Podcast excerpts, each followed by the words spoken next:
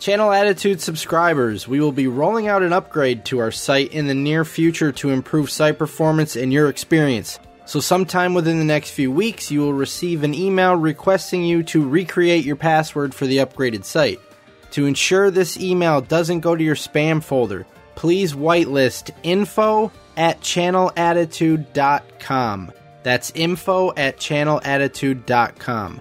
RSS feed URLs may change for some of you. If that happens, you can grab the new one in your dashboard when the upgrade goes live. Your feedback and suggestions have helped shape this upgrade, so keep those coming in the future. And again, the email is info at channelattitude.com to whitelist or add to your address book. Be on the lookout for that email over the next few weeks.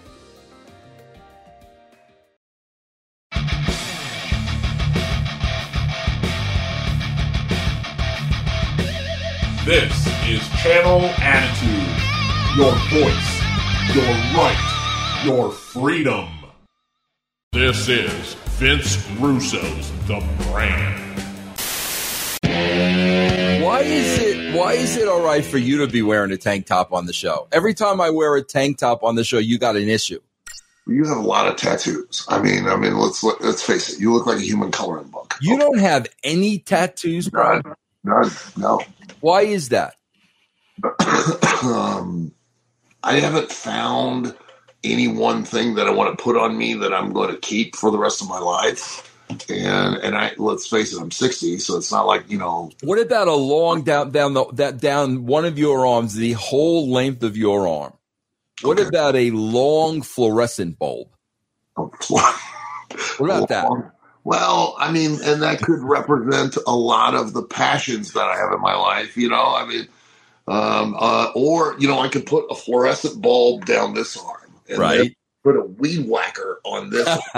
yeah, nice, bro. Yeah. You got the space I put it. a table on my chest. You know, Yes. Well, as you could see, uh, Jeff is is causing problems early because there's already a video I'm supposed to rack up. Oh, really? Oh, really?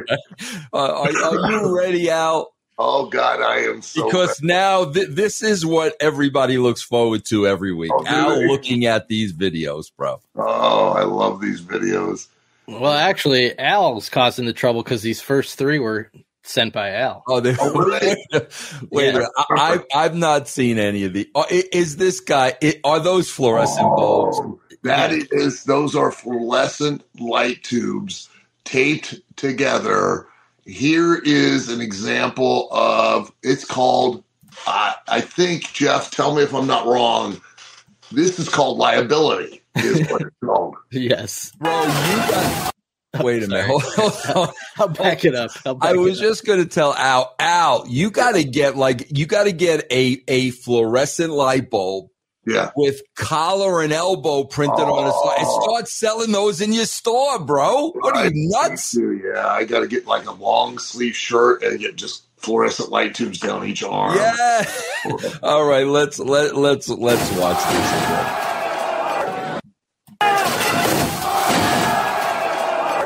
Here goes. Here goes. Where's the guy?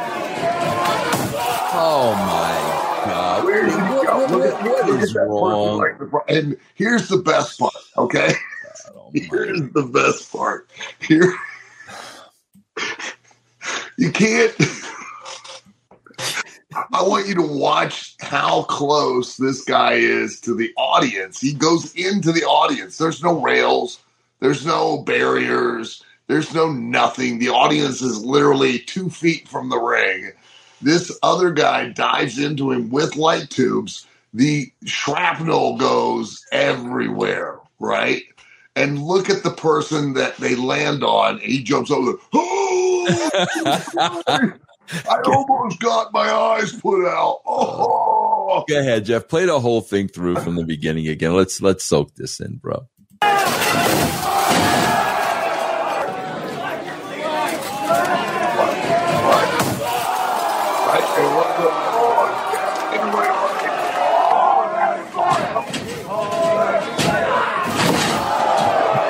Bro, you know, you, you know, you know what the, wait a minute, bro. You know what the, you know what the most disturbing thing about this is?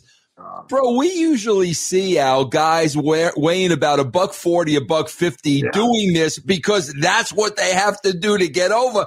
This freaking guy looks like King Kong. Why is he doing this? this guy's clearly physically adept. He's you know has the ability, and he he looks like physically looks like a wrestler. Both of them do. You know, Yeah. and yet they re, they rely on this. Yeah, Is more, Jeff? Yeah, look, they just said screw it. They brought two bo- There's two boxes in there. Like, literally just go to Home Depot and go down the lighting aisle, and they go, "We'll take whatever you've got."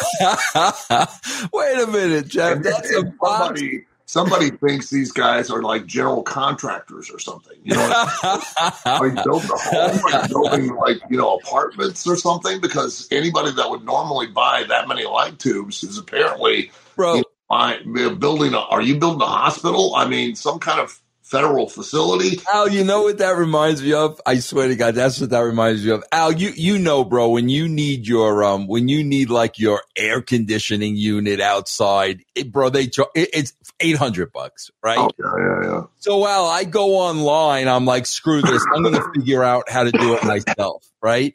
So, bro, I need this one little part that's 50 bucks. That's Yeah. all I need. But here's the gimmick, Al. Yeah. When you try to go to buy the part, they won't sell it to you unless you're a general contractor. So, me, like an idiot, I'm waiting outside the place and every general contract. That's what it, that, that's what this is, bro. Could you imagine? When I, well, listen, no longer are we going to sell boxes of fluorescent, L- uh, yeah. Hey, hey, buddy. Hey. You doing- you You're like the kid waiting outside the gas station for someone to buy him beer. yeah, exactly. Like you know, hey, uh, you think you can buy me like three boxes?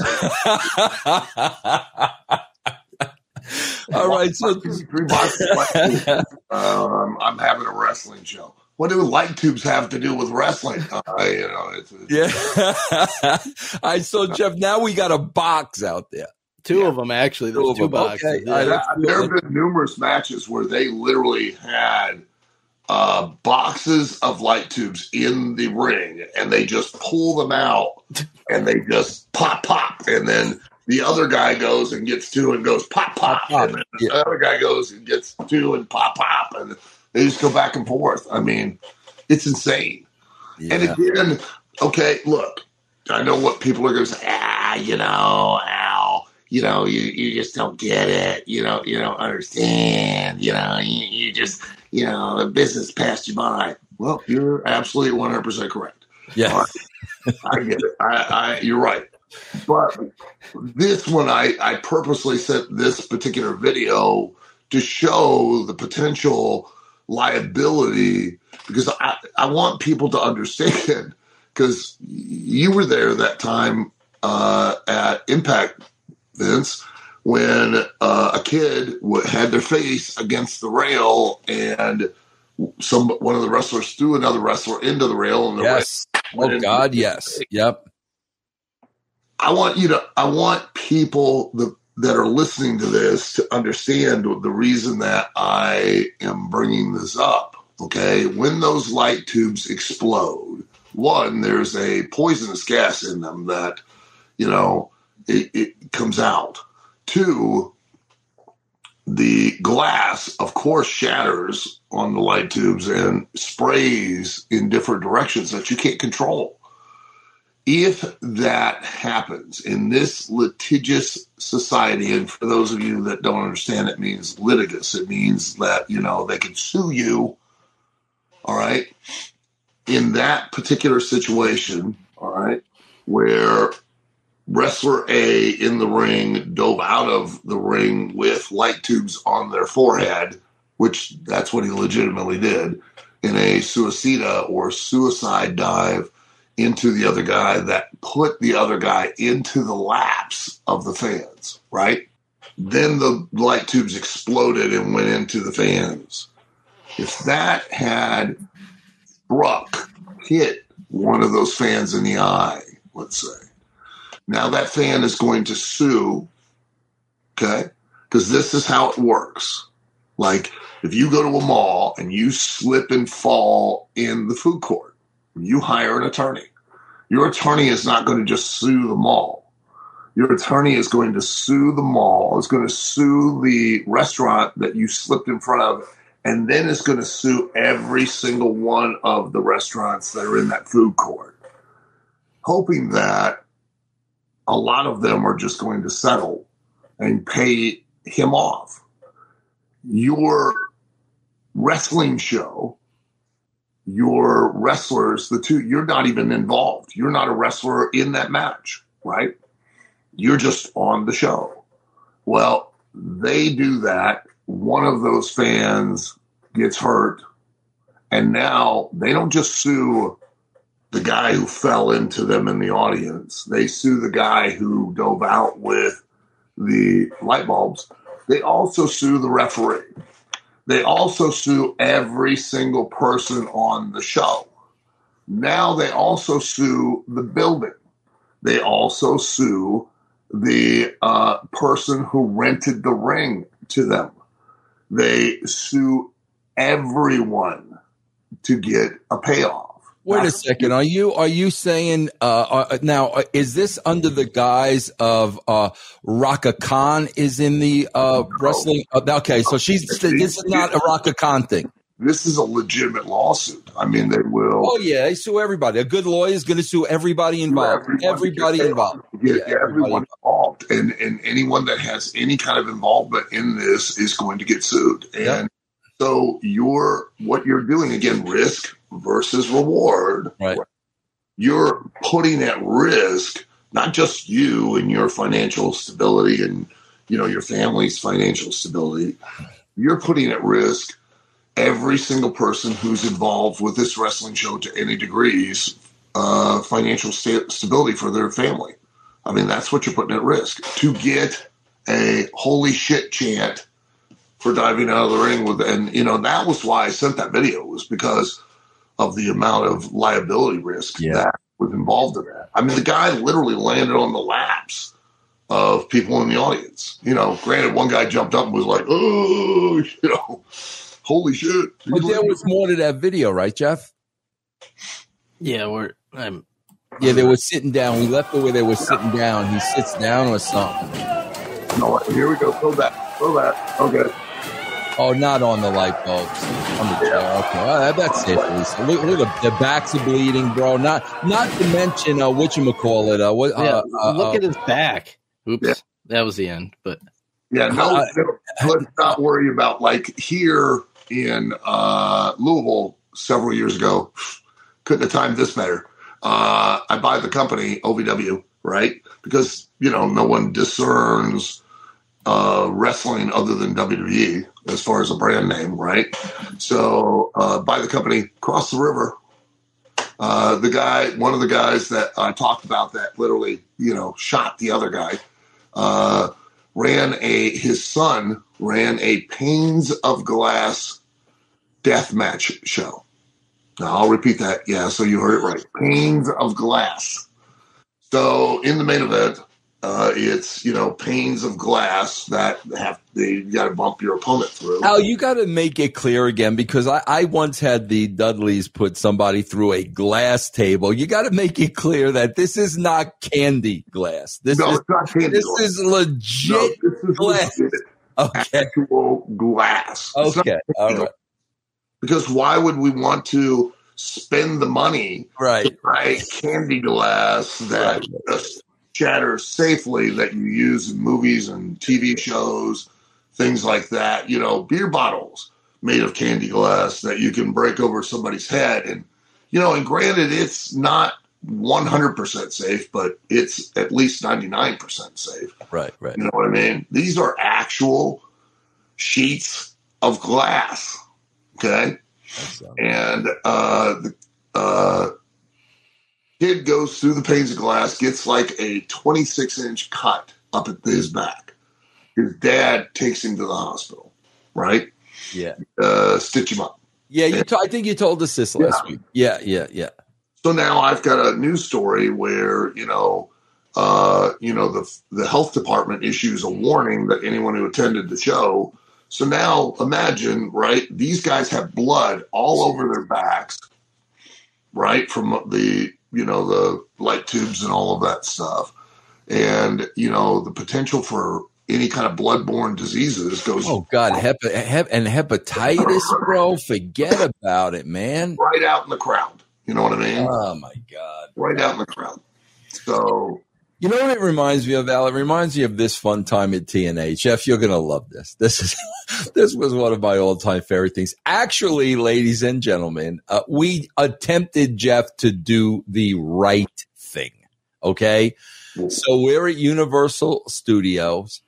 And we've got a, I, I don't remember what the storyline was or what the gimmick was, but the, you know, we wanted to set Abyss on fire. Okay, bro?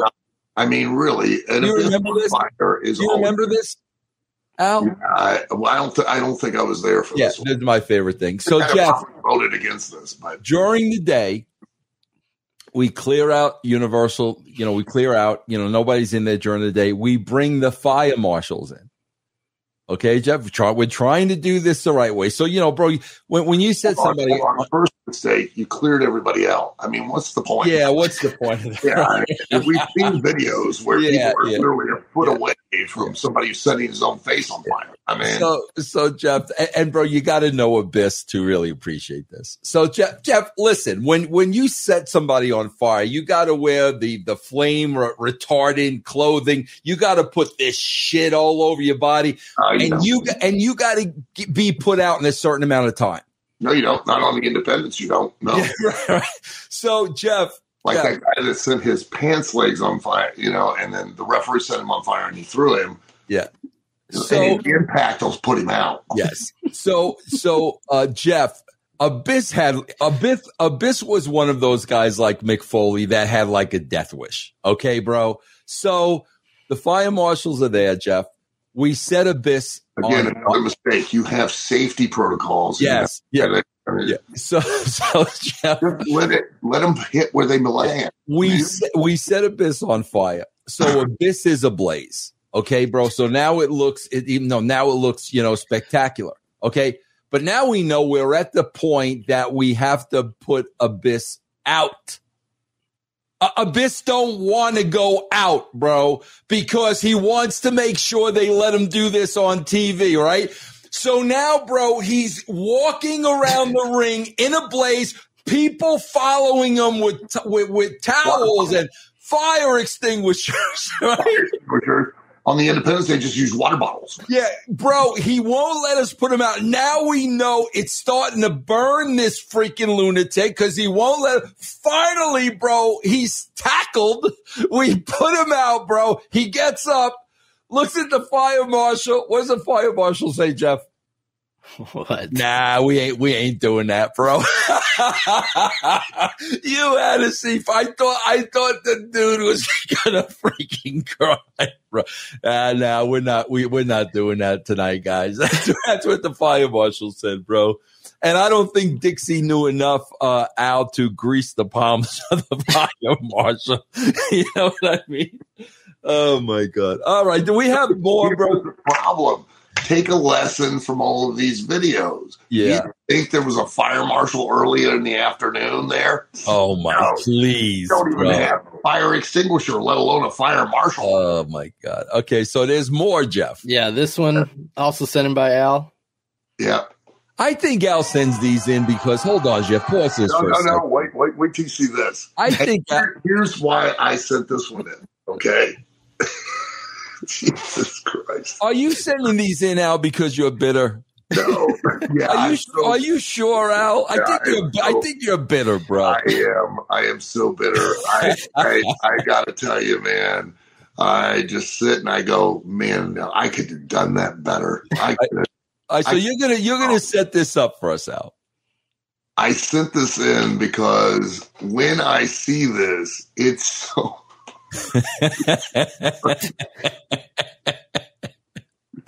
I want you to do okay. I want you to watch the large guy in the jeans. All right, uh, in the apparently when we say lo- when we say large, do we mean fat? He is pretty rotund. Yes. Okay, all right. I just want to clear. I just want to clarify that to the people. He's very Rubenesque, Okay, uh, okay, all right. uh, robust, uh, Okay. stocky. Yeah. Uh, No, no, he's not, he's beyond stocky. Al. I think I think we got to rule stocky out. He's beyond stocky, husky, husky, beyond husky. Now he's beyond Yeah. husky. Yeah. Obese, obese. Uh, that's considered a hate term now. Oh, okay. Yeah, we can't say obese. Then edit that out, Jeff. We can't say obese. Right, go ahead, Al. Why, why are we watching this? Very big boned. Yeah, why are we watching this slightly overweight, big bone man? So, because he's not unhealthy in any way.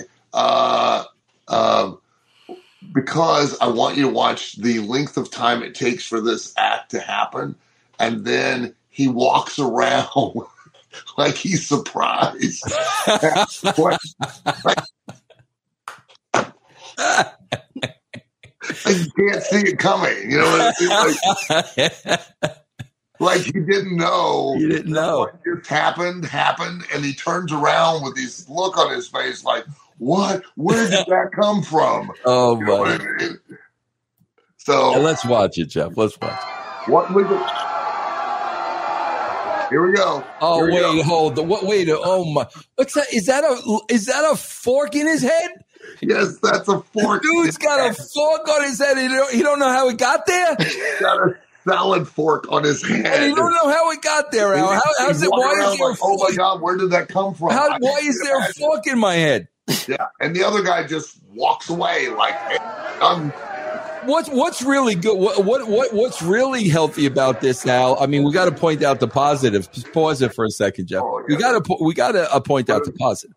Uh, the- they're they're mixing each other's blood, bro. Like so, so both Whoa. bleeding. For, yeah, let's let's Yeah. point out the positive, bro. Yeah, yeah, yeah, yeah. You know, I'm sure uh, blood tests were done prior to. Now, Al, uh, can I ask you a uh, you know just a uh, a a question, hypothetical, hypothetical? Say Yeah. out, say out. You tomorrow t- tonight, Yeah. you have a fight uh, with your lovely wife. yeah, You wake up in the morning, I got a salad fork. and there, yeah, there is there is there there is a food utensil uh, sticking out of your head. Yeah, no matter what it is, spoon. Right? Would, would the would, I one would think that I'm the not going to walk in a circle like this. No, one would- I'm yeah, gonna that's jump what I up was- One would think that the first thing you do is remove the utensil from your head, right? Yeah, yeah, yeah, yeah. But not in, not in this case. No, All right, No, go ahead, Jeff. Clearly, clearly, he doesn't eat salad, so he doesn't need to remove the salad fork Oh, from my his head. You know what I mean? All right, go ahead, Jeff. This is the same. Well, hold on. This is the same show, by the way, Jeff, because of the ropes. Yeah, yeah, yeah, yeah. Oh yeah. Yeah, so now this other guy, he's got another fork. Oh, come on, Jeff. Come, oh, co- oh, come on. and he sticks it in his own head. Now, let me ask you something, okay? Based on, I'm going to try to, uh, based on the psychology of, hey, I'm going to stick a salad fork in this guy's head to beat him. You know what? To show him he ain't that tough while he's walking around surprised he has a salad fork in his head because he didn't know where it came from. Because, like, Ishkabibble, there's a Ishkabibble. You know what I mean? I know Ishkabibble. Yeah. You know what I mean? Like, it, like it just appeared in his forehead. And he's like, oh, how did that? And the other guy goes, hey, Uh. to show that there's no hard feelings, I'll stick one in my own head too. How about that? That would kind of be like Roadrunner dropping the anvil on his head after he dropped it on Wiley Coyote. I- it, these, it's just sheer brilliance. Wait a minute, there's more, Jeff, Yeah, I'll- there's three. There's three more. This one, this and one- this is in one week. And this is in one week. yeah, this- I this laughed is- my ass off at this one. I, I This died. is fa- listen. Fantastic. This reminds me, okay? I was at an independent show, right? And this kid comes up to me and he goes, Hey, uh, can you watch my match? And I'm like, Sure. And he's like, you know, I go, and he goes, Can you tell me what you think? And I go, Really? Like, you really want me to do that? Because I'm, I'm going to be honest. He goes, oh yeah, I get good heat. I get really good heat. I go, you do? He goes, yeah. I will. I would, I would agree because you're already getting heat with me. He goes, doesn't get it right. He goes, you know, uh, I, I want to go out. I'll, I'll show you what I can do. I go, okay. He walks through the curtain. The, the crowd, as it as he walks through the curtain, he immediately erupts, starts screaming, "Shut up! Shut up! Shut up!" Right? And he just starts yelling, "Shut up!" The crowd sat there and looked completely befuddled. They were like, "Did you?" Say anything, and they they get are so confused because he's screaming at the top of his lungs, "Shut up! Shut up!" Right? And and as he's walking to the ring, the crowd, as if they're under threat of gunfire if they make a noise, not saying a word. Right? And he just keeps screaming, "Shut up! Shut up!" at the top of his lungs, like he has Tourette's or something. Like he snapped and he just shut up, shut. Up, he's got a tick, and and the crowd at some point starts like looking at each other like, "Did you? I, I didn't. I didn't say it. Did you say it? No. I didn't. Why is this guy yelling, shut up at us? I'm watching this. He gets in the ring. He's walking around the ring. Shut up, shut up, shut up. And then finally, some people are start, hey, go screw yourself. We haven't said anything. Like they're getting frustrated because he just keeps doing it. And they, he thought by doing this, That's a heat. really good. Real heat. heat. So this is a good example of this video is a prime example of a guy on the independents who thinks he knows what heat is. And let me tell you something. This is heat, but this is hey, uh, we're not bringing our kids to this ever again. That's what this is. This is This is terrible. It- This is horrible. I'm surprised this guy did not. And you know, I'm not for cancel culture because I literally got canceled before cancel culture was a thing. So, uh, which is complete BS. But this guy, he kind of, he really kind of deserves to be canceled for this. So, Yeah, so if you're listening on the audio, uh, th- this is not a glass tube one. This is No. a uh, somebody in a motorized wheelchair is ringside. there's a fan. There's a fan. Oh, he's not. He's not tipping that. This is a fan. He's not. He's not tipping a wheel. plant. He's a plant, okay, and that's not because he's in a motorized wheelchair. I just want to point that out. He's a plant, meaning he was put there by the wrestling company. Right. Fan in a motorized wheelchair, and the heel comes out to garner heat. Heat, he thinks, is anger or or you know virulence or uh, that's what he thinks. And as a result, what he's trying to do is to try to garner that anger. And uh, uh, he takes a very, does a very distasteful thing. He um, proceeds to take the plant, again, that's a person put there, not because he's in a motorized wheelchair, and takes him out of the motorized wheelchair, puts him on the floor, and then sits in the motorized wheelchair, and then proceeds to ride the motorized wheelchair around the ring while the plant is laying on the floor. Now, wouldn't a, wouldn't a real heat have been him running the, running the dude over with the wheelchair? I mean, that's where I thought we were going with this, bro. No, he That's took a handicapped person out of his motorized wheelchair. Yeah, but why didn't he run him over with it? Well, I guess if you want to go even further as far as the realm of Oh my god! you know, Oh, tremendous. Uh, all right, what's next, Jeff? All right, this one was sent in by Mark Canalis. Watch the uh, the corner in the top left. Corner top left. Oh God! So if if uh, you're on the audio, oh, oh, oh! Th- these guys are banging their Dude. naked butts together. Um, for Hold on. what reason I don't know. Th- th- th- This has to be called some kind of a move, or there has to be some reason for this. And Al's going to explain us to this because Al teaches, you know, at the uh, OVW Academy, the only accredited school. Now, why would you teach this move to your students, Al? Can you explain it to us? no, wait, Jeff, am I, am I, Why would you teach this move? What, what- what's the wait, point I, of it? I want to get, I want to get all the dynamics of, Okay, go ahead. of the move. The guy, on the rope, not on the top, but in in the corner. Is he upside down? He's Yes. upside down and his pants are down. Uh, okay, and then the other guy is on the top rope with his tights down as well, right? Yes. and they are slamming. Boom. There it is. together. That's that. I guess would be what you would call a Hershey kiss. Uh,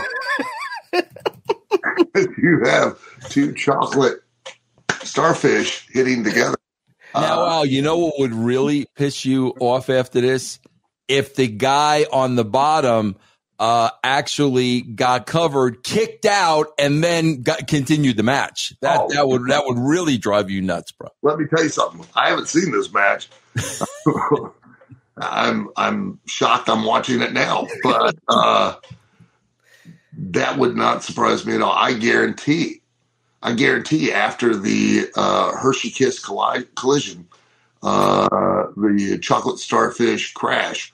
Um, yeah, I'm sure that happened. I, I'm sure that match continued because there's a guy standing over here uh, watching this uh, who is appalled, and I don't know, and I can't even imagine how do you even get in this position? That's what I was asking Jeff. Did somebody send this in? Yeah, I don't know if I said Mark Canales sent this in. Uh, I would love to see the build to this. How, like, how do we Yeah, get in this this situation, man?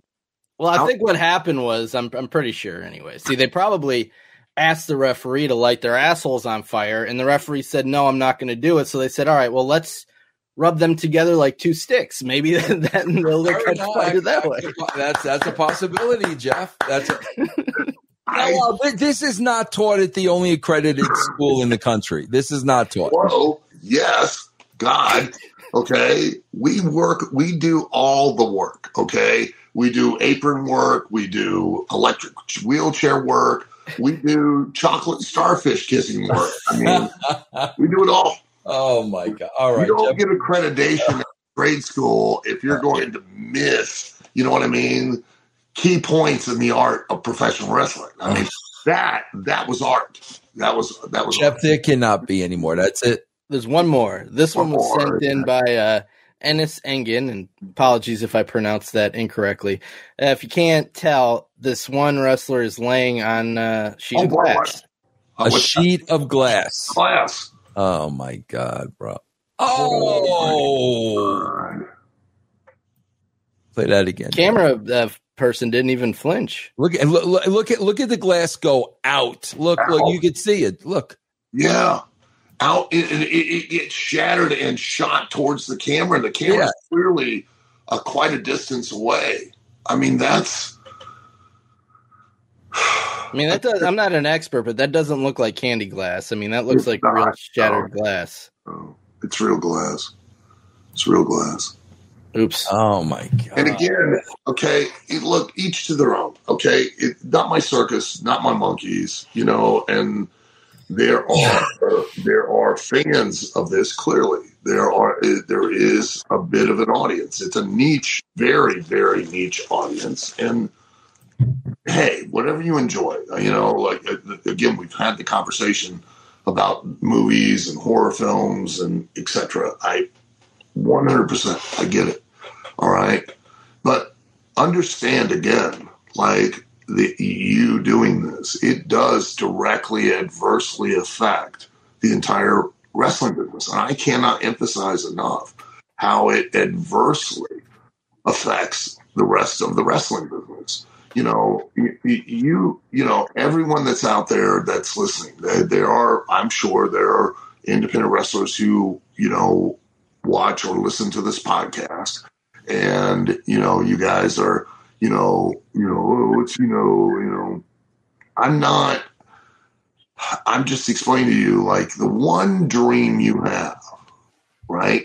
Well now the one dream you have is to be in wwe or and you're going to go well moxley did this and you know and uh, seth rollins and they got to wwe you're right you're correct they did you know but that's that's a one in a million shot of of getting there and and having that opportunity. You should be aspiring not just to get to WWE. You should be aspiring to want to be able to do what you love to do for a living. Whether it be in WWE or, or on your own, wherever you're at. You know, and, and the only only thing that WWE offers you is a platform to allow you to make yourself into that much more of a brand and that much more of a star that raises your value and you know allows you to have even more opportunities to make a living being a professional wrestler and that was ultimately what we're portraying is being a professional combat fighter in a competitive situation. These things these panes of glass these you know and you're gonna you and i know you're gonna well they do ladder matches and all that. I understand. But you know there is some kind of logic that's put behind the use of say a ladder or a pole match or you know weapons matches and because the whole idea behind stipulation matches is to even the playing field. So, for instance, let's say there's a, a babyface and a heel, and babyface and heel are wrestling, and the babyface clearly out is is going to win. You can see they're a better wrestler. It's no different than watching a race on a running track, and one guy clearly is going to outrun the other runner throughout the whole race. Not not just towards the end. We throughout the whole race, you can clearly see that you know no matter how much effort and attempt the heel wrestler makes, the babyface wrestler just clearly is a better wrestler.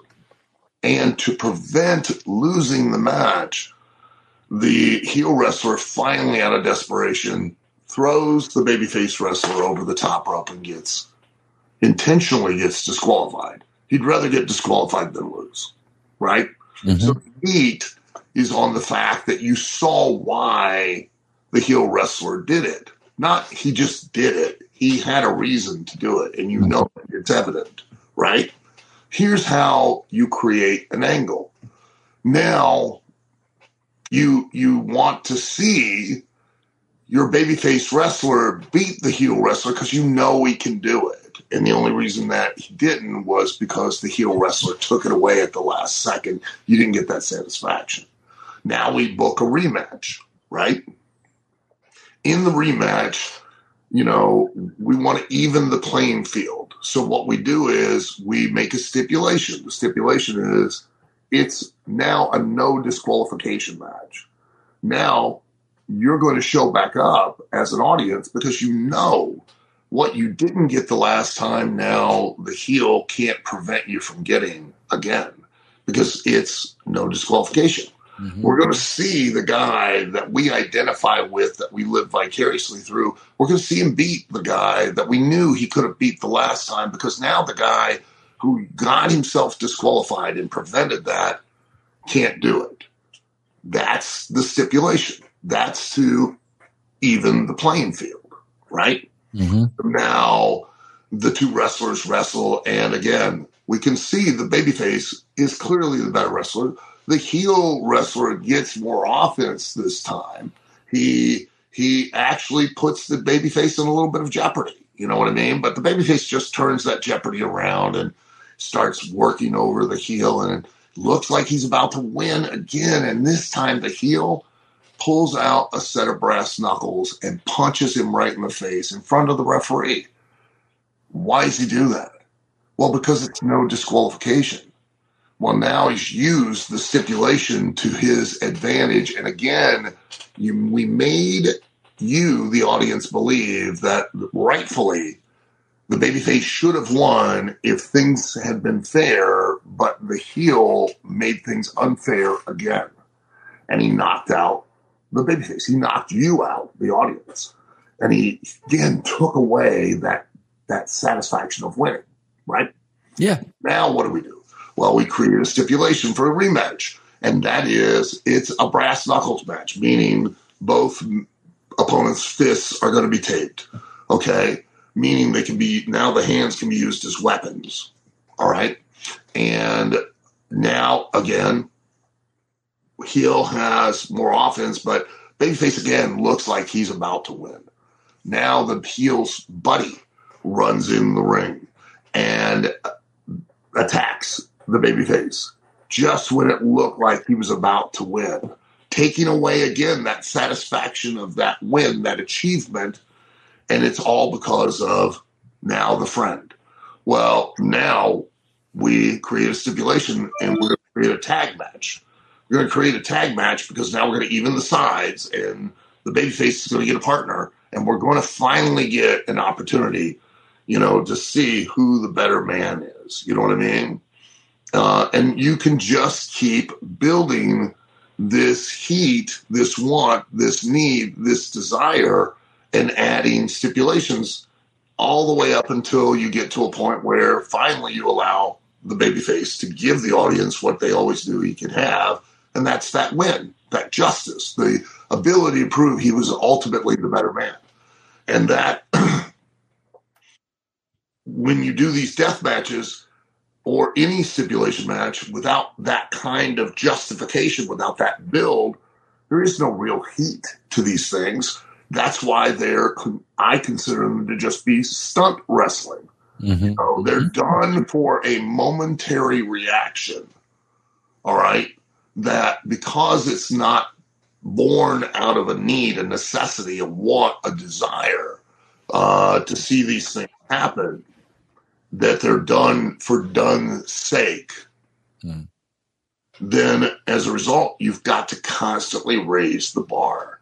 And and if you watch the videos we, we watch, they go from weed whackers to panes of glass to the, the, the level of increased danger for yeah. not just the competitors, but for the audience itself that's watching, that's witnessing, yeah. mm-hmm.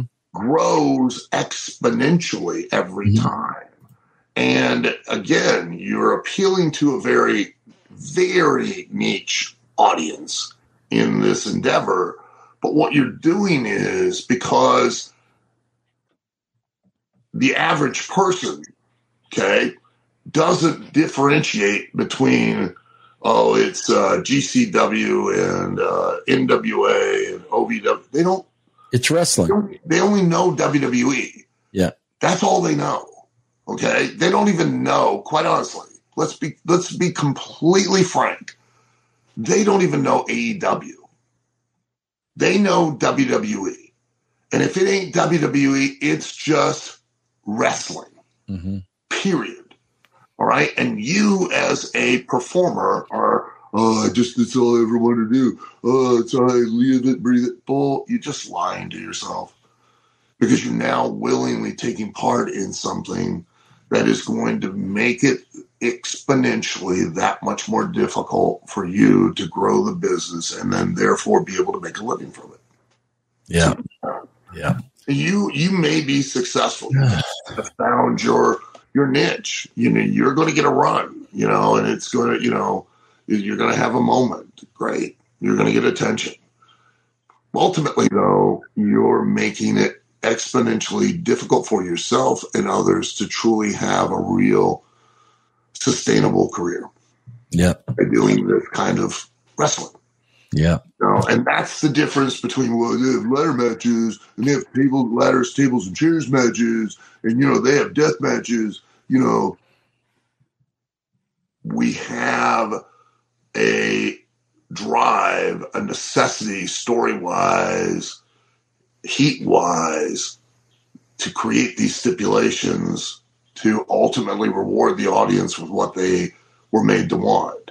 You're just doing it. It. This is a show. You don't have any TV. You don't have any prior ones that exist in that particular area. Let's say you don't, you know, and and it's just hey, it's a death match show. Come and watch idiots set themselves on fire, throw themselves through panes of glass. You know, it's it's a carnival act as well. Al, Al you want to know something that's funny about that? I swear to God, uh, because again, Al, as much as you know, believe it or not, when I wrote television, I abided by those rules because let me tell you something that happened. It, it, this this goes off of what Al said. I was just watching it on Attitude Era, bro. It's Attitude Era. Okay, Attitude Era. Yeah, I'm just the magazine editor. That's it, right? So, bro, we we had a Sable and a Sunny swimsuit edition that broke records, you know, Right. as a, as a shoot. Yeah, yeah. So the gimmick is I'm presenting Sable with an award for breaking the record all time sales, this, that, and the other thing, right? And Sable is wearing an evening gown, like the Academy Awards to accept this award, right? right. So I presented the award. Here comes Luna. Okay. Breaks the award over her head and rips her evening gown off. You know, me, I take my jacket off. I'm trying to cover Sable up. The fans are booing me out of the building, et cetera, et cetera, et cetera. Okay. So Luna did not like the fact that I was covering Sable up after she stripped the evening gown because she wanted to embarrass Sable, right? So the next show, Luna comes out and and challenges Sable to an evening gown match, and basically says i- i- it's the female version of the tuxedo match that was way before Vince Russo was ever involved in it. Yeah, yeah. Yeah, right. So, so sh- Luna says, you know, challenge her to a, uh, uh, challenges her, to an evening gown match. Mhm. And then, of course, you know, Luna is trying to paint the illusion that perhaps Sable doesn't wear, you know, underwear. Perhaps she doesn't wear. Perhaps you will see me strip, you know, Sable naked. That's the illusion she's trying to, to Right. paint to the fan, right? So basically, I got the idea off of uh, the the uh, the tu- uh, tuxedo match, but I also wrote it in a way that made sense because Luna had ripped an evening gown off of. So, bro, as they're promoting the match, JR is saying, because again, bro, we know who we want to sell it to. By God, somebody's going to get stripped down to their bra and panties. Right. Yeah. Thus, an evening gown match that made sense Right. turned into them booking dozens of bra and panty matches after. And I'm like, no, bro, you don't understand. There was a reason for the match. It wasn't to put girls out there in their bra and panties. There was a reason for it. Yeah. Right. And the heat was on the justice that Sable would get by now stripping an evening gown off of Luna for Luna doing it to her in public. Exactly. Exactly. And Lu- and Luna was, you know, th- this time there's going to be nobody in there to protect you. I'm going to strip you of everything and embarrass you. I'm going to embarrass you. That's what Heel's attempt is, and then what ultimately happens is the babyface does the reverse, strips the heel, and then publicly embarrasses the heel, and that's the heat. The heat is the want, the need, the desire to Right. see justice served. That the babyface ultimately triumphs by turning the tables and embarrassing the heel. Yeah. yeah. But that, but even that turned into women wrestling in their bra and panties, which was it- not. it, it gets broken down into the basest form Yeah. Yeah. that- of you know and the reason that and just so people understand because it wasn't like it was a misogynistic idea or anything it is people can relate anyone no matter if you're male female whatever you are you can understand and relate to being publicly humiliated and therefore wanting to do or get revenge and do it back to the person the bully that did it to you. And that's what the heat, the real heat, revolved around that public humiliation. Uh, and then turning the tables, and then therefore being able to publicly humiliate the bully. Yeah. That's Well- what it really is about. Bro, the guy going out there, uh, shut up, shut up, shut up, shut up, shut up. wa- Was was, was that was that Shawn Daivari by any chance? I know it was not. No, okay. I'm just curious. All right, Jeff. Do we have news? Do we have a at least one hot? Well, we got a, a lot to dive into with the CM Punk ESPN interview, but But yet, Let's Al, but yet, yet, Al was more interested in two guys banging their asses together. yeah, I didn't send that video in. All right, what do we got, Nothing to Jeff? Do, you know, with a trip to Hershey, Pennsylvania. I didn't do what do we got, Jeff? yeah. Before we get into how one got upside down with his pants down, the other one got on top of it, and they didn't realize they were slamming buttholes. I would love to see how they got to that spot. But anyway, go ahead, Jeff. Yeah, before we get to the ESPN interview, any uh, takeaways from the AEW Collision viewership? Uh, 816,000 for the debut episode. Really? Boy, that's um I don't know if And let, let's face it. Let, let, let's call it right now. Let's call it right now. They're never going to exceed that number. A- ever. No. Never. That, that, that's the bar. J- just like the first dynamite was 1.4 million. They will never exceed that number. God, that's terrible. I, really, I mean, for a national television show, that's not good. I, I think about it. You know, uh, The Rock. You know, the Young Rock. Yeah. You know, NBC uh, canceled that show. Granted, I'm sure the Young Rock was significantly much more expensive to produce. I have no doubt. Yeah. But it started like it ran it had a three year, three season run, and it started at three million. Three million.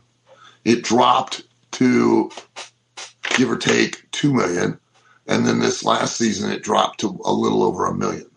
And they canceled it because it was just over a little over a million viewers. And not, and not only are they canceling it, bro, you're canceling a show with arguably the biggest movie star in the world. I mean, let, let, let's face it, bro. Like, you know, questionably, Yeah. you're canceling it with a guy that gets paid is probably the highest paid actor. Now, again, uh, so that we understand when we make that statement for people in the entertainment business, when you say the highest paid actor, it's because he gets paid the most because they feel he draws the Yes. biggest audience. right.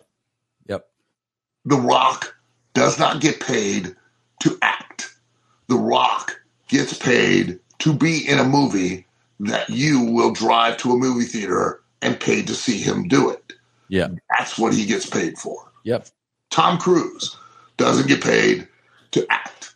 Bro, Tom Harrison, Harrison Ford's going back to do Indiana Jones. And why? Right. Because Of course. know he's going to draw money. I'll buy a ticket because I love watching Harrison Ford, even you know, in the Indi- Indiana Jones franchise. I, you know, it's just is what it is. You know, Uh, Vin Diesel does not get paid to act because if Right. he did, God knows. You know what I mean? Yep. He, he pay he gets paid to get over and to make you want to go see a Vin Diesel film. That's Yep. it. Yep. Arnold Schwarzenegger did not get paid to act. Arnold No. Schwarzenegger got paid because he was an attraction. That's ultimately contrary to the popular opinion in entertainment, which consi- it also envelops wrestling. You're not paid to perform. You're paid to draw an mm-hmm. audience. That's what you're paid to do. Yeah. Well, Hulk Hogan, he was a terrible wrestler. You dildo. he he wasn't paid to wrestle. He was paid to be Hulk Hogan. And and for those people who say that, you really show your ignorance. He was trained by Hiro Matsuda. Hiro Matsuda was a noted hooker. Hooker is an actual catch wrestler. And in, he was trained during a time in this business where there were actually, I know, call it crazy, standards. We actually had standards at one point in time. Do you know how hard it was to get in the wrestling business, to just be a wrestler? He came to Hiro Matsuda, and Hiro Matsuda broke his ankle to basically send him on his way, and he came back. And when he came back, he showed that he really wanted it, and Hiro Matsuda trained him. Why did Hiro Matsuda do that? Well, because anyone that Hiro Matsuda trained carried Hiro Matsuda's name on them. Yeah. And if they were terrible, that meant Hiro Matsuda was terrible, which meant that Hiro Matsuda could not make a living in the business he wanted to make a living in Yeah. because you screwed it up. Not like it is today, where uh, well, Joey Johnny Sausage Head trained me in his you know garage, and uh, yeah, and I've attended this many seminars, and I've been an extra on WWE, so you should book me, and I should at least get a hundred bucks. what for? No one knows you. They're not going to pay to see you. Well, you're running a show, and you're wanting me to wrestle and perform for you, which means I'm worth a hundred dollars. No, you're not. You're not worth shit. You know why? Because no one's going to pay to see you. I could put you in a circus tent and the lobster boy would outdraw you. Gorilla, G- Gabora the Gorilla Girl would outdraw you. You know why? Because they're at least an attraction. You, you're just an average guy I can see at Walmart for free. You can't refer to a girl as a gorilla. All right, Jeff. What what's used this? to be an actual sideshow attraction that was. Oh, okay. All right. What's the ESPN thing now? What what are we going to hit off Al here? What was what's what did he have to say, Sam? So they they really got into the whole drama and the scrum. Who- So do we know who interviewed him, Jeff? I, I don't have it. Okay. All right. Go ahead. But uh, so I'm going to read a lot from this article. Stop me at any point if you want to jump in. So I'm just going to read it from ESPN. have you I read may- this? Have you read this out? no, I haven't. Okay, I all. I haven't either. I mean, I've heard about it, but I have not read it. Go ahead. On May 25th, 2022, CM Punk and Hangman Page were booked for a promo segment in the ring on Dynamite. Page was the champion then, and Punk would be his challenger at the next pay per view four days later. Punk said he and Page discussed backstage before the segment what they would say, much as he's done for similar segments in the past. But when they got into the ring, according to Punk, Page had strayed from what they agreed on. Page said, You talk a big game about workers' rights. Well, you've shown the exact opposite since you got here. Not for the first time in my life, I'll be defending AEW from you. It was a bit confusing to most fans, especially the first part, since Punk's character was a babyface, as was Page's. But to the naked ear, it just sounded like pro wrestling trash talk and part of the story. But Punk said it was not that, and he confronted Page about it when they returned backstage. According to Punk, Page told him he said what he did because Punk had Colt Cabana fired from the company, or at least tried to. Punk and Cabana had a very public falling out years before, blah, blah. We all know that. Punk said he told Page that that was not true and Caba- Cabana still worked for the company. So Page's comments during the segment infuriated Punk so much that he considered not going through with the match out of concern that Page might intentionally attempt to hurt him. But Punk did go through with it. It was booked to beat him for the title four days later. Punk said, and I proceed to have what I think is a garbage match because I'm trying to pr- protect myself on stuff instead of actually just working and trying to put on the best performance I can. I'm keeping an eye out. He chopped me in the mouth one time, and I'm just like, okay, did you do that on purpose? You chipped my tooth, and I'm like, all right, should I give him a receipt? It changes the dynamic. It poisoned everything for me, and it made it all really, really ugly. And that was what set all of this off. And here we are over a year later, and ain't shit been done about it. So uh, th- this was, you know, uh, the day this came out. I think the day of collision or the day before. So they asked him about the scrum, and he said the first thing I said to Tony when I sat down with him and spoke to him after it was, "Man, I'm really sorry I put you in that position. I apologize for the scrum." But when you've watched that scrum, you're looking at a very, very frustrated guy who had told people. That's not the first time he heard all that meaning Tony. It's not the first time lawyers were told all that. And I was just looking for something to be done and nothing got done. So if you want something done right, you got to do it yourself. And I just didn't approach it in the right manner. But tension was high. I was very, very pissed. I pretty much knew that I had just injured myself again. I was hurt and I was disappointed. Yeah, it's very easy for me to say I regret that and I handled it the wrong way 100%. Punk said he has not had any conversations with Kenny Omega or the Bucks since the incident although he has tried. He said when he reached out, he got responses from lawyers saying, do not contact this person. Punk said he's unclear whether those responses came at the request of legal representatives of Omega and the Bucks or a third party. Punk said he had been told that using this saga on television and spinning it into some matches that would undoubtedly draw money won't happen. He resents that he's being painted as the bad guy in online reports when he feels like he's just been defending himself. Punk said people in the AEW locker room leaking things to the wrestling media have contributed to the internal drama. Now we all got to roll in the effing mud, and that never should have happened and never been and it's never been course corrected. So I understand people want to say that, oh man, Punk is a dick. Well, yeah, because I'm defending myself and I will always defend myself.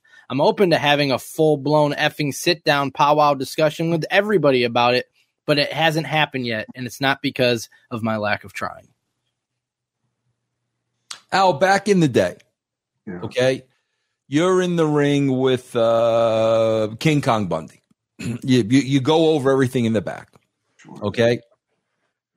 Um, he comes out there and he flips the switch and makes it personal and catches you off guard. Oh, yeah. You go in the back and you confront him. Wait a minute, brother. We went over what's the deal. He gives you the reason why he did it. And it's it's something per you got my friend fired. Right. Okay. Now, now you go into the ring and now you got the thought in your head, okay, bro, this guy may try to hurt me. Right. There's a spot in the match where you do get stiff to the point of getting a tooth chipped. So now, did he do it on purpose? Did he not do it on purpose? Do I give him a receipt? The match is over. Now you go to Vince McMahon and say, okay, bro, this is going to get out of hand. This is where we are. Now, Al, I think the difference, correct me if I'm wrong. I'm not one of the boys and never claimed to be. I think the difference is, bro, your era would have never gone back to Vince McMahon. I I I I I would think that okay, bro, the guy chips your tooth. I, I would think there would be another conversation in the back that may turn into a fight or brother, that happens one more time, gloves are off. Tell me. both situations would have you know even you know I've witnessed um situations was a part of a couple uh situations even in the 80s um where exactly what you describe takes place you know? Um it was there were always situations and incidents where egos or you know people went sideways with each other. And there were personal misunderstandings among the boys. It it, it still you know it happens all the time still to this day you know it even happens in ovw uh, and um, you know i just recently had two guys working and one guy got so frustrated with the other guy that he literally stood up and he walked out of the walked out of the ring during the match. Didn't finish it. Just walked out. You know? And um, but it was not addressed publicly. That I think is the big issue here.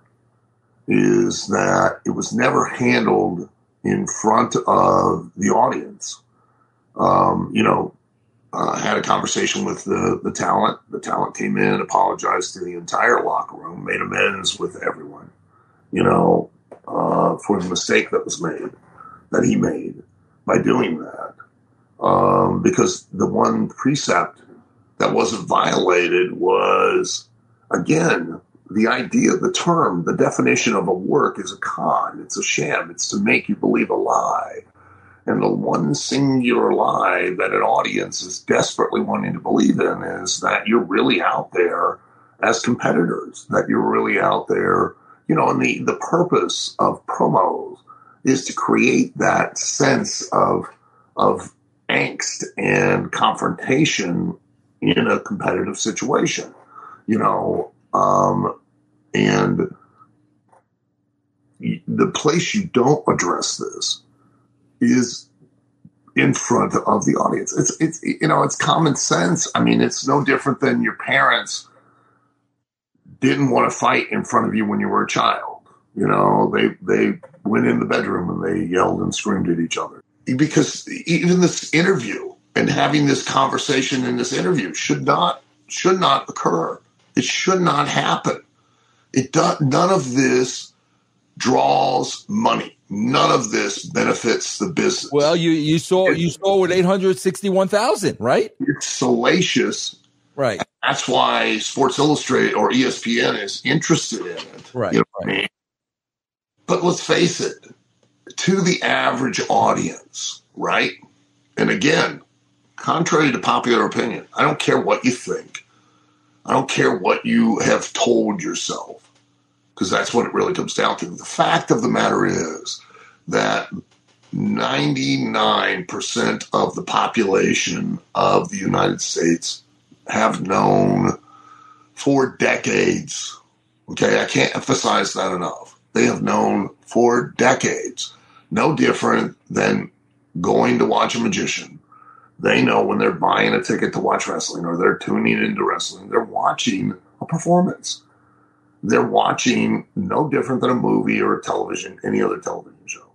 And they're wanting to believe in a concept, an idea, the concept, the idea of you guys are prize fighters and this conflict that you're seeking resolution from, which is whether or not one of you can beat, defeat the other and prove you're the better person, uh, is all make believe.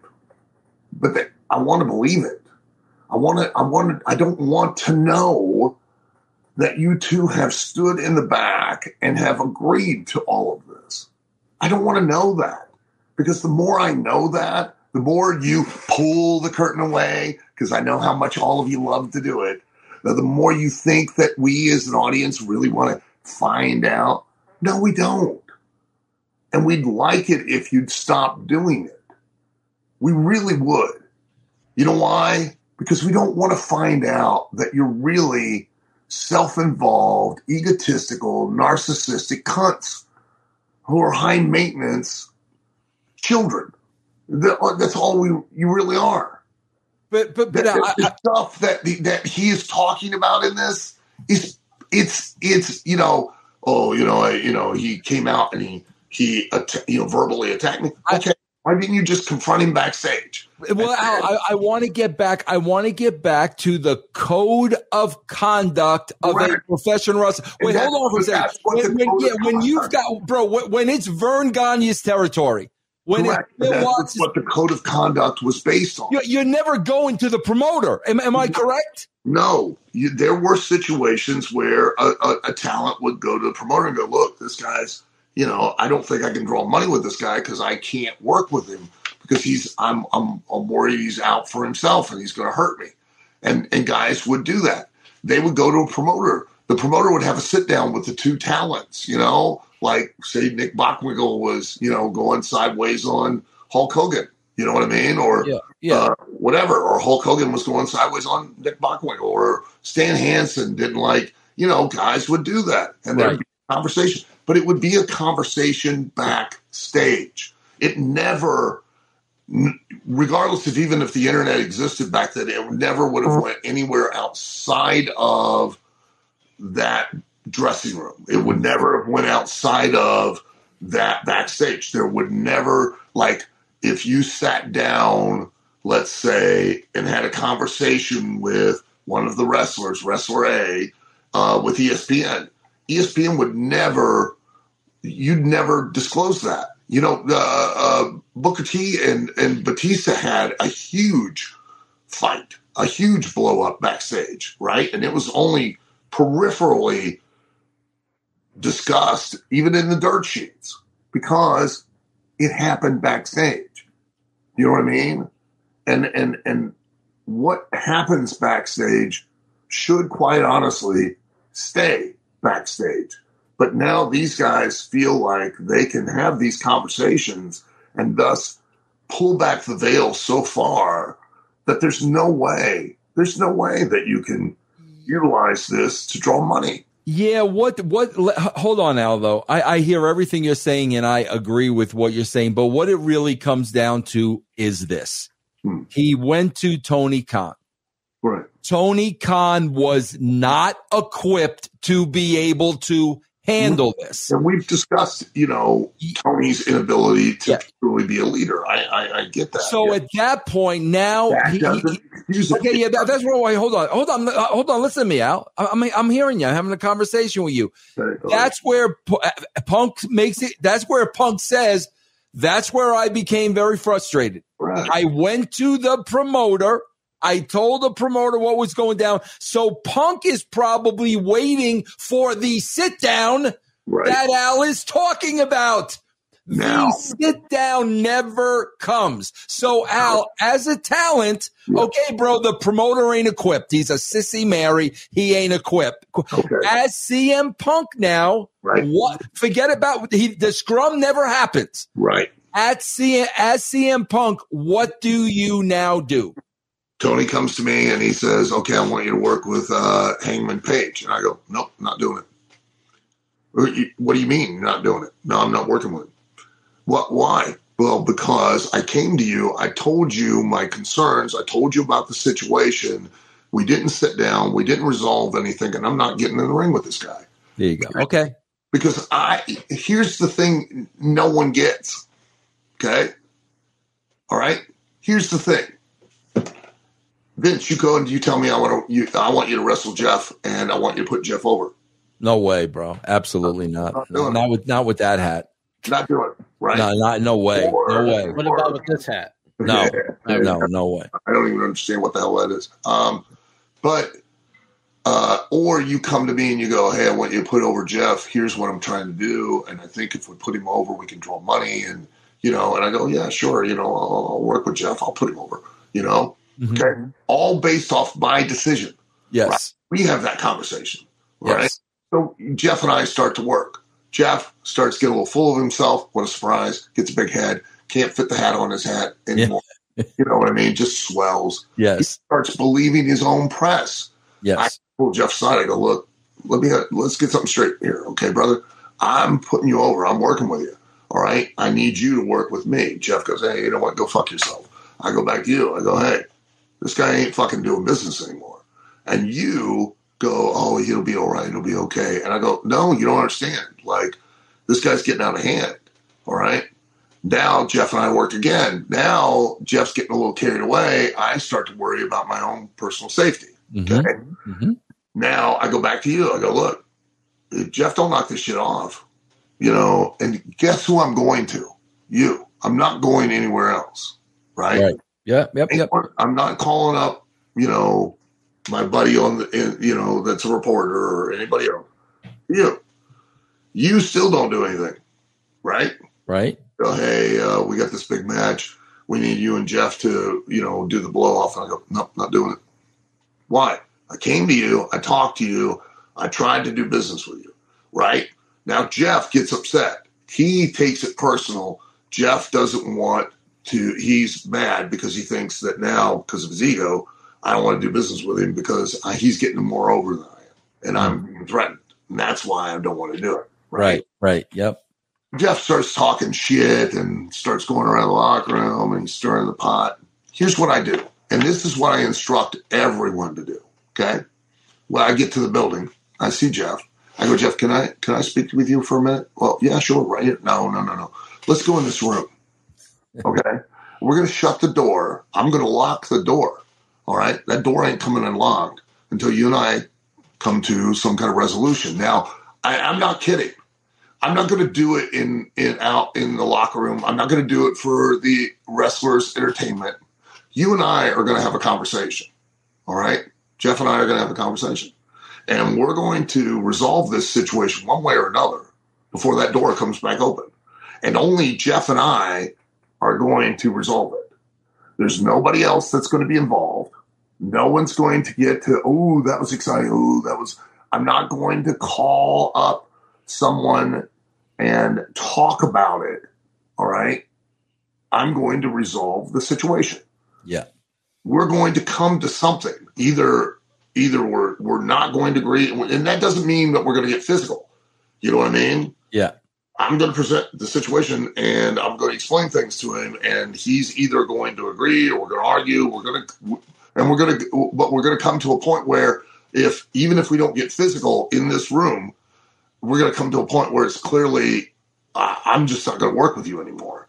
And then I'm going to go to you, Vince, and I'm going to go, hey, I tried uh, to do business. Uh, this guy doesn't want to do business. I ain't doing it no more. I'm not working with him. I'm not getting the ring with him. Period. Who knows about this? Nobody. Jeff, you. Yeah. Yeah. That's it. Yeah. Jeff now made it aware in the locker room and trying to get yeah. support and all of that. But who doesn't know about this situation? Everybody else. Audience yeah. doesn't know about this situation. Yeah. Does the audience need to know about this situation? No. No, no. they don't. Yeah. Why? Because the audience really desperately does not really want to know.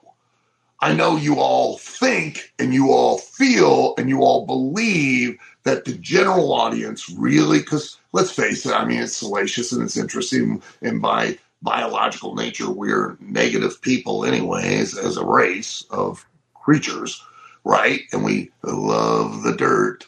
But does it sell tickets? No, it doesn't. Yeah. 'Cause It's not going to allow for this conflict Yeah. to be resolved in a believable competition Yeah. where justice is done.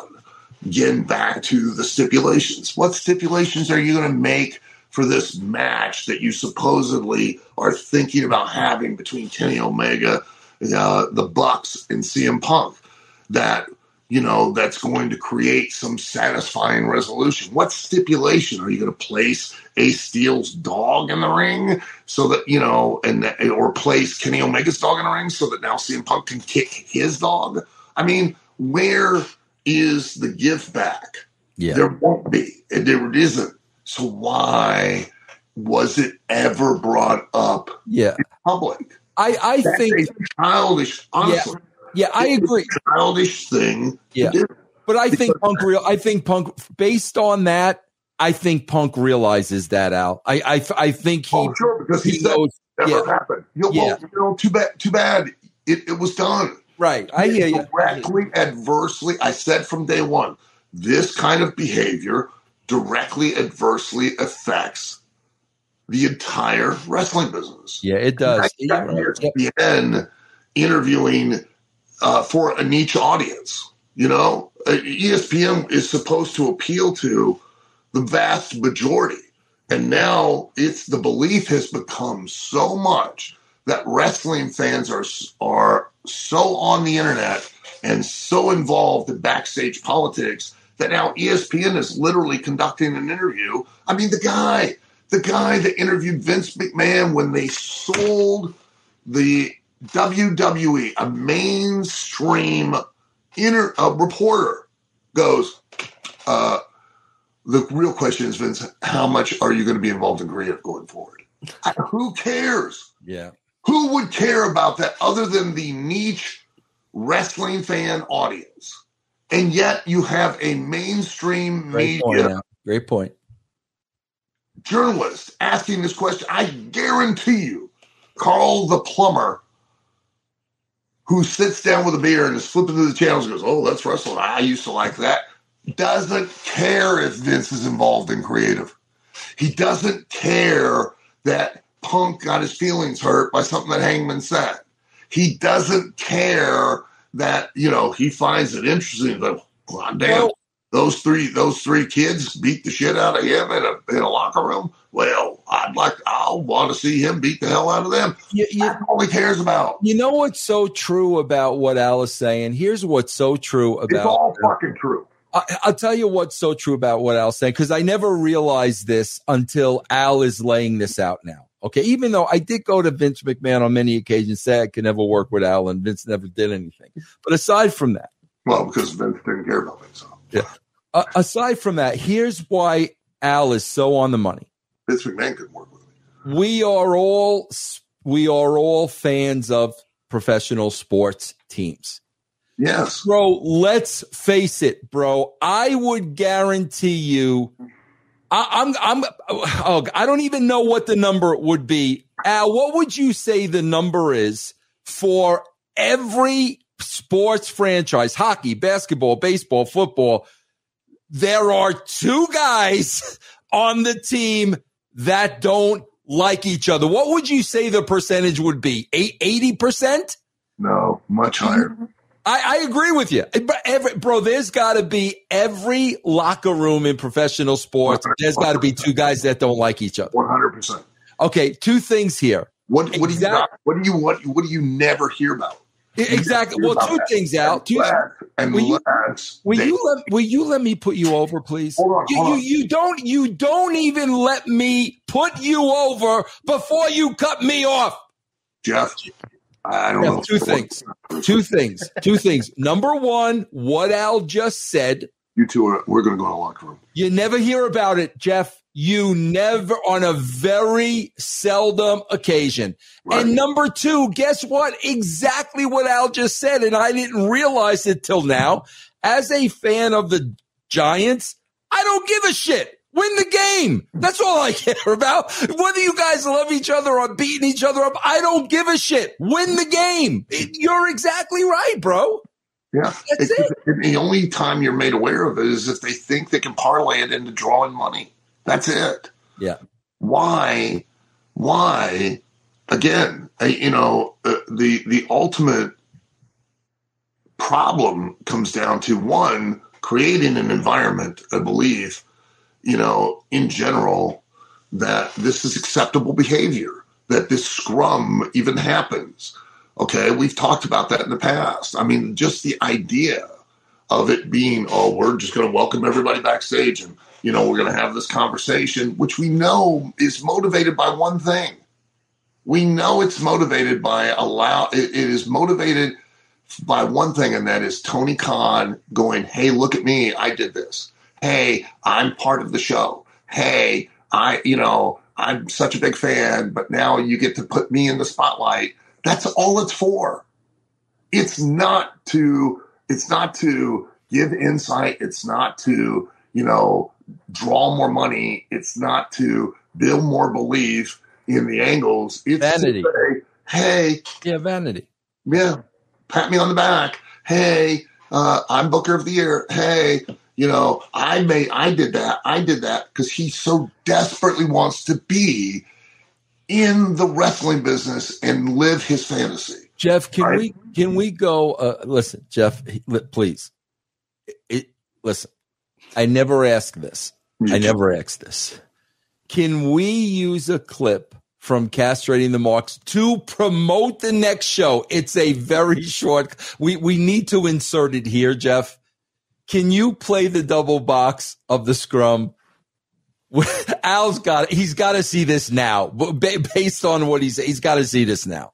Yeah, let me. So uh, Al, somebody somebody did an Instagram of Tony Khan sitting next to MJF.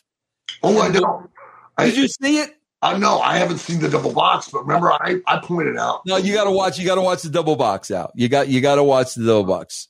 I want everyone to understand why I I really I vehemently hate this. Okay, it's not like you know, it's it's not what you do in life.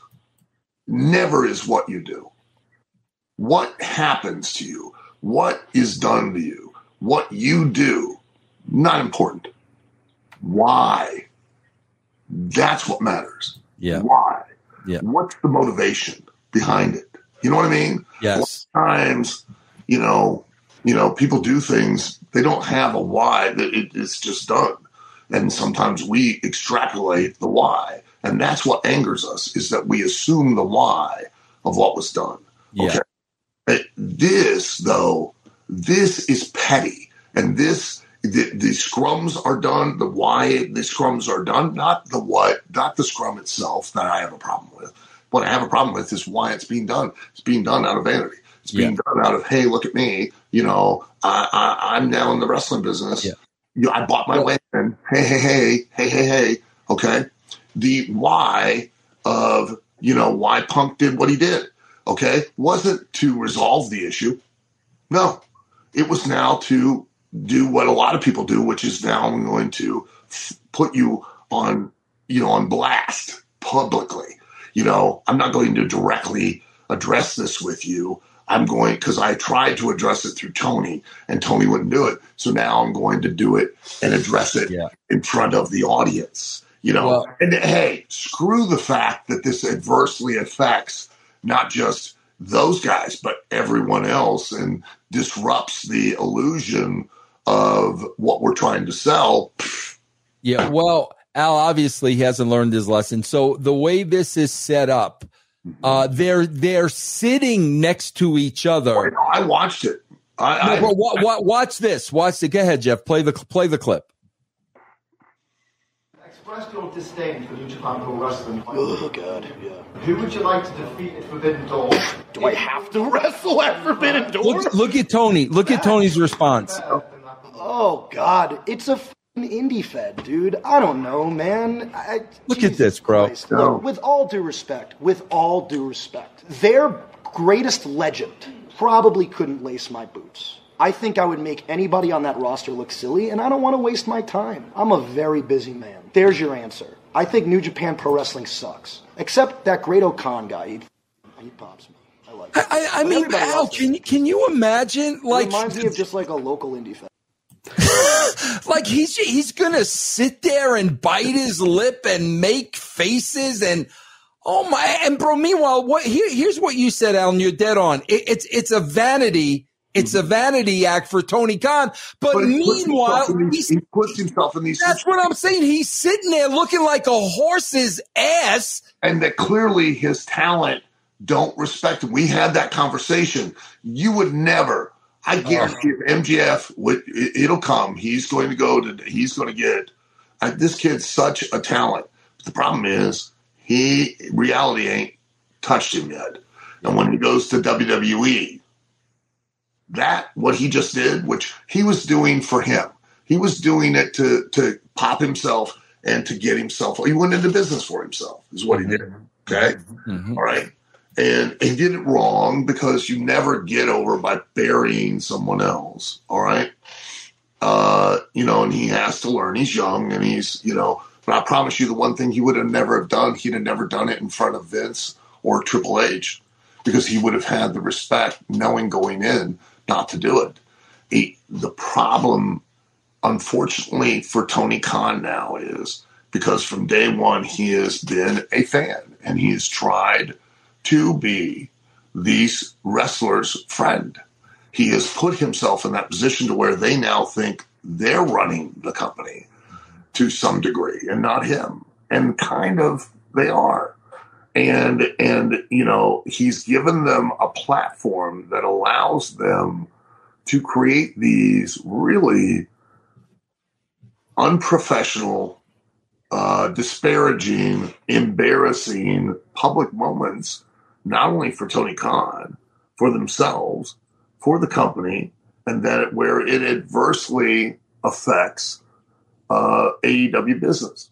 is it too late is it too late al for him to fix it at this point has that Not at all. Not at all. okay okay Not at all. He could at any point in time, but it has to be like he has to put his foot down and he has to, you know what I mean? Like he has to. There was always that bit of distance with Vince, you know. Yeah. Uh, you know, and and you understood that, you know, even when Vince. You know, you could watch it. There was a guy that was getting over. He'd buddy up with the guy. You know what I mean? The guy'd go from the locker room to now spending more time with Vince, and and then when the run started to wind down, Vince would start to distance himself for that guy and go to the next guy. That's the business, you know what I mean? But you always knew there was a door to some degree. Even I guarantee you, even if you asked Mark Calaway, Undertaker, there's still a bit of a door between he and Vince. You know what I mean? yep there was still a bit of a door between he and Vince. You know, you talk to John Cena. You know, there's uh, a respect there, but there's a bit of a door between them. yeah You know, Yeah. uh, and that was because Vince, at the end of the day, he could love you dearly, love you, but he loves the business. yep yeah And, doesn't, and you are a, a, a means to an end. yeah That's what you are, and that, there's nothing wrong with that. You know what I mean? And Yeah. Vince has a direction. Vince has a vision. You know, not that Vince isn't open to you having a conversation with him. You know what I mean? But at the end of the day, Vince is about building business. and he's clearly he's clearly in control Correct. Clearly, Period. right you know, Tony is about appeasing or appealing the talent and the inmates. You can never, and I cannot emphasize enough. Yeah. I don't care who they are. It can't Hulk Hogan, Steve Austin, Undertaker. You name the biggest names, Rock, Triple H. You can get input. You can get ideas. But at the end of the day, every single person needs to know that the buck stops with the top guy. Mm-hmm. and the inmates can never, ever. That was that was the demise of WCW. Was mm-hmm. the inmates started running the asylum there, and they started getting control. You cannot, I cannot emphasize this enough. You can never, the word never, I cannot emphasize never enough. You can never give a talent creative control. You can't. It, it, it, it historically has always, empirically, has always proven itself out that it is ultimately the destruction of the wrestling business. And by doing these scrums, you're literally taking the reign. If you don't give direction and dictate the vision and the idea behind these things, you're going, here you go, take the ball and run with it. And and and you're you're damaging, you're ruining uh, uh, the, the the your company. And again, why do I care? Here's why I care: because I need AEW to not just survive but thrive. Because without it, you know, we're tits up, guys. We are, and that's why we're commenting on it, and that's why we're talking about it, and that's otherwise. You know what, Tony Khan? It's your company. It's your circus. It's your Right. money. Do what you want. There are ramifications. There are ramifications throughout the entire industry. Unfortunately, because Yeah, shit yeah, yeah, doesn't just roll downhill in this business. yeah. basically when there's a turd it's like throwing it into a fan and it splatters on everyone Like that sheet of glass we saw earlier in the show. or the tubes the light tubes when the guy in the dive Yeah, it goes everywhere yeah, yeah. And we already we already are having a hard enough time making a living out of this business. Let's face it unless you are happen to get one of these cushy contracts with AEW that are ridiculous or you happen to be signed with WWE you're struggling. You know what I mean? It's a fight to make a living in this business. It really is. It much harder than it should be. And the reason that it, a lot of it, it comes down to is, hey, I'm trying to give you an opportunity, no matter how shitty your week was. And this is what it comes down to.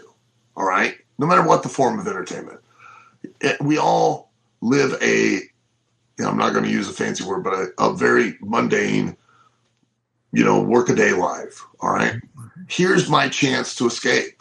And for me and my two kids and my wife, 40 bucks is a lot of money. $10 a ticket, 40 bucks for me for the week is not cheap for the average person. That's significant. So when I come, I want to forget. Yeah. I want to believe, even if it's just for the time I'm in the fucking building. I want to believe that what you, if you win or you lose, really does matter. Okay. I want to believe that you really have an issue about this guy kicking your dog in the locker room. Okay. I really want to, to believe that and just enjoy myself. Entertainment is an escape. Entertainment, it, you go to the movies to to escape. That's so it. I'm going to spend That's 40 it. bucks and now I'm going to buy my wife and my two screaming kids, you know, concessions. Now I've, I'm up to 60, right? Right. That's a lot of money for me. Yep. All right. I I- you know, and then one little turd wants a t-shirt. So now I'm going to buy that. That's another 20 bucks. I'm at $80, you know, the average guy, right? I don't, I don't care about you and, in, you know, Hangman hurt your feelings when you cut a promo. I don't care. I just want to believe that you and Hangman don't really like each other because there's a title at stake, and I really want to believe that you both really want to win it. Not about because he hurt your feelings and he said something he wasn't supposed to say, or he did something you want. I want to believe that you really just want to kick the shit out of You know, Al, when you were talking about this before, I remember, you know, he, you know, let, let's let's be the old men yell at the yelling at the cloud. I can remember as clear as day, bro. Do you remember, Al? Do you remember back in the day, Al? Back in our day, do you remember the audience response? And you were talking about this earlier, bro. When the heel champion is in trouble and he starts making that walk back to the locker. Remember the crowd. Remember how the crowd would get with every freaking step. See, that's the shit I miss, bro. they weren't stupid. That's the shit I miss. People, those people knew as well Of course. That it was all bullshit. That Of course. Of you know course. why they got like that? Because they wanted to. You know, Yes. and this jackassery of believing Yeah. and because we do these scrums and now we have we literally do uh, an interview with espn we tell everyone everything why i i when i read that or i hear that i'm sitting there i'm going thanks you know you just literally ruined it for me Yeah. thank you you know what my likelihood is that i'm going to tune in and watch you again slim and none and slim went out the back door Yeah. I used to like you because I kind of believed in you. Now I don't believe in you anymore in any way. And I, I really, I just don't want to watch it anymore because it's not fun anymore. And, you know, and you know how many people over the last, I don't know how many years, uh, at different appearances at conventions, and I know we're running long, but it, I mean, this is a significant conversation. And we've, we've talked about it ad nauseum but I really want people to understand the motivation behind it. Yeah. You know, behind this conversation, it's not we're bagging on Tony Khan, we're not bagging on AEW, we're not bagging on WWE. You know, I'm not bagging on wrestling. I'm not bagging on a wrestler. Okay, I desperately have this is all I've ever done for 41 years. Period. Okay, and and and all I want to do is I want to enable others to be able to pursue what they love to do for as long as they want to do it and be able to be able to be able to actually be in the wrestling business because let's face it uh, if you're working another job and you're now pursuing wrestling it's a hobby. You're aspiring to be a professional wrestler. That's the truth. Because the first part of professional is that it's a profession okay? And if you, it's not your profession you're not an actual professional wrestler. You're an aspiring professional Right. wrestler. Yeah. I thought, you know, I went to Lowe's and I put a new faucet in my bathroom sink. Well, I'm not a plumber just because I did that. Right. You know what I mean? Yeah. Same applies to wrestling. So enable, it, it- allow me to help you do it, but stop making it exponentially more difficult to achieve that by exposing everything backstage Yeah. Yeah. and having these conversations and doing these interviews and having these scrums that where someone just because and and ultimately I got to be honest the reason that all of this is happening is that we have made it far too accessible for people to get into the wrestling business these days Yep. we have it, it, it- it's not an achievement anymore there's it's the bar is so low that anyone can walk in at any point in time. Do you know at one point in time in the state of Kentucky, I think we had a little over 4,000 licensed professional wrestlers? Wow. Really? Really? We have that many professional wrestlers. Do you know the number of people that come up to me on a regular radio? Oh, I used to wrestle. Well, I'm not surprised. you know, Yeah. anyone can do it now. Yeah. Anybody. It's not like the NFL. You know Yeah, what I mean? I, always say that, and that's so It's not, insulting like, to the it's not like the NHL. It's not like the NBA. It's not Uh, like football. yeah, You no, know what I mean? It's not like Major League Baseball. I mean, off the street, buy themselves a pair of boots. Buy themselves. They don't even have to buy boots. They can just wear tennis shoes. yeah, yeah, Anything they want. They don't even have to be a heavyweight. A heavyweight used to be 225 pounds and up. Junior heavyweight was uh, 190 to 225. You don't even, you can be a buck 70. And how do I know that you can be a buck 70? Because we announce, we literally tell people their real weight now. Hey, I literally was like 210 and they would announce me at 230. And at all the years I've been wrestling, I've never had a fan get in the ring, pick me up by the waist and go, no, you're not 230, you're 210. yeah. All right, listen, Al. tell me you're 205. Yeah. Right. listen. Unbelievable was. We're you're wrapping me up. I know. I got to wrap you up because we, But me, me, me- I mean, really, Great stuff. I, nobody talks about this shit. Nobody, nobody, nobody's talking about it, bro. Nobody talks about the important stuff, and the numbers continue to decline. And it, yeah, and the business continues to just Yes, exactly. And then these these moronic independent wrestlers continue to try to claim they're pursuing my dream.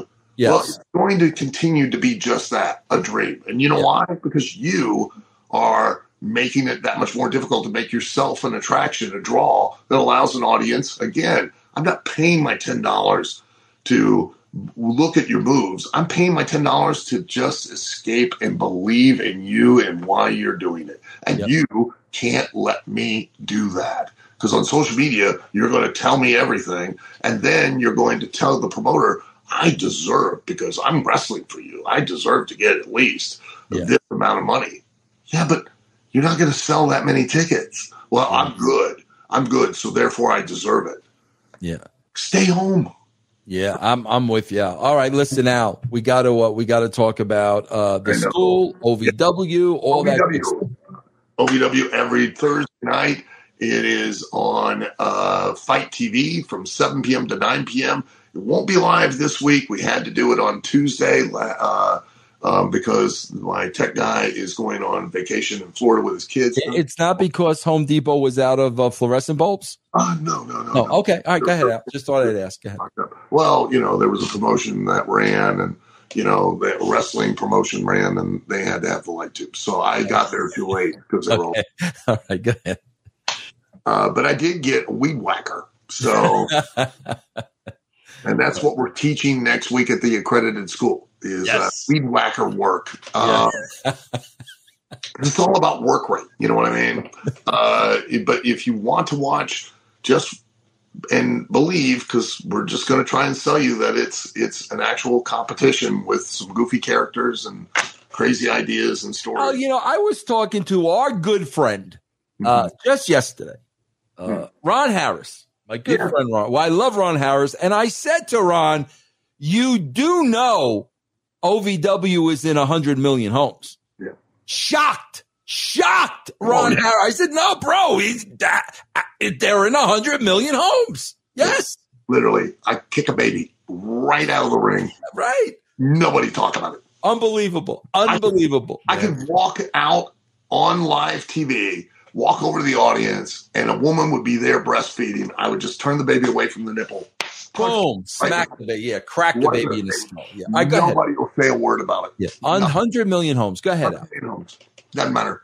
So, uh, OVW, you want more information about OVW, you can go to ovwrestling.com. You can find out that we're on FITE TV every week, live, 7 to 9 p.m. Eastern. Uh, we're on WBNA live, uh, that's locally. And then regionally, we're in Harlan, Lexington, Bowling Green. Those don't, you know.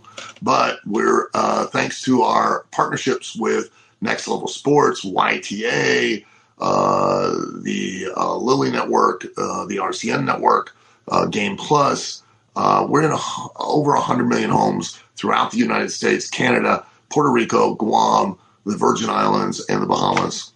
So, yeah, but who cares about that? Not to mention, we're the only accredited by the State Office of Proprietary Education in the world as an actual trade school for professional wrestling, sports entertainment, and broadcasting. But hey, none of that really matters. But if you go to ovwrestling.com, I mean, ovwacademy.com, you can find more information about all of our uh, training uh, and the fact that we really pay attention to work rate, and I mean the rate of all the work, uh, from apron work to rope work to firework to you know Fork, fork work, fork work.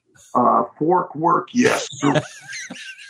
we really, you know, the way you can you can have it slowly inserted in your head and then turn around and act like, oh my god, where did that come from? You know, oh, and then stick it in your own head. hey, I'm going to outdo you. There you go. I don't even. I don't even think. I don't even think the Three Stooges would do that. Would they do that? I don't even think so. Look, you got a fork. I got a fork too. All right, all right, go No ahead, harm, no foul. I stuck one in you. I stuck one in Yeah, me. No heat. Al. Al, the comic books, man. comic book. You know, uh, we have got new issues of the comic book coming out here very soon. Uh, team up with Tommy Dreamer in a Prohibition era type story. Very dark, very violent. I was on a show with Tommy yesterday, and I was like, "Brother, you need to take a nap." Oh, bro, you know, Tommy Dreamer has always been the hardest working man in the business. Oh, We've yeah. always said it. But bro, when he's like our age now and he's still the hardest working, Tommy, take a nap, bro. Take a- lay down, take a nap. You know, hey, how are you doing, Tom? I'm doing fine. Yeah, take, take a nap though. Yeah, okay. Yeah. Right, go ahead. So we got new comic books. we're at WWE. Hey, Tom, it was WrestleMania. Hey, Tommy, how are you? Uh, let me tell you the story. I'm the company kick toy. You're going to love this. Yeah, Uh, you know what I mean? Yeah. absolutely, man. Oh, Absolutely. God. Yeah. So, uh, comic books, brokeniconcomics.com. Team up with Tommy Dreamer, team up with Scotty 2 Hotty. New issues of The Ballad of Alice Snow and Head, all coming out very soon. Yeah, we have. I have a comedy special that is coming out on Yeah. the Ear Streaming Network, and that is coming out very soon as well. Uh, in the next ten days, I believe. Uh, Wait, on what streaming network? premiere. Oh, okay. All right. In the next 10 days. Yeah. Oh, we got to watch that. We might have to do a watch along with that, Jeff, so I could critique the jokes. Oh man, Probably get a copyright. I am hilarious. Yeah. I'll tell you that right now. Bro, speaking of hilarious, I'm waiting for new dates. Do we got new dates yet, bro? After the comedy special comes out, that's we're gonna we're all we're driving everything to the comedy special. Okay, cool. Cool. And we'll talk about that more because next week we'll Yeah. be three days away from it. That's it. Yep. We're All really Unbelievable, uh, unbelievable wisdom today, Alan. I'm so lucky to have you on the show, You know bro. who's- Thanks a lot. not having a comedy special? Mick Foley. Who is? Me. That's it.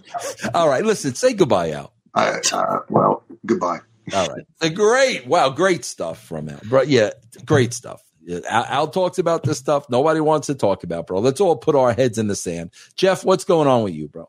And not too much. Check out our Patreon, patreon.com slash Russo TWC. Got a lot of great stuff on there, different tiers where you can look and, and see uh, if a certain tier is more entertaining for you. You can get stuff in video, audio, disco, EC3, Master Shoot Theater, Just Incredible, Vic Venom. There's a lot more stuff there. Patreon.com slash Russo TWC. And a new Ma, uh, I'm doing a show in the basement. I'm really looking forward to that's coming up uh, with Dave Meltzer explaining to us ratings, the television industry. Guys, you don't want to miss that. Like Jeff said, check it out, patreon.com forward slash Russo TWC. That is it, everybody. For me and Jeff, we'll see you next time.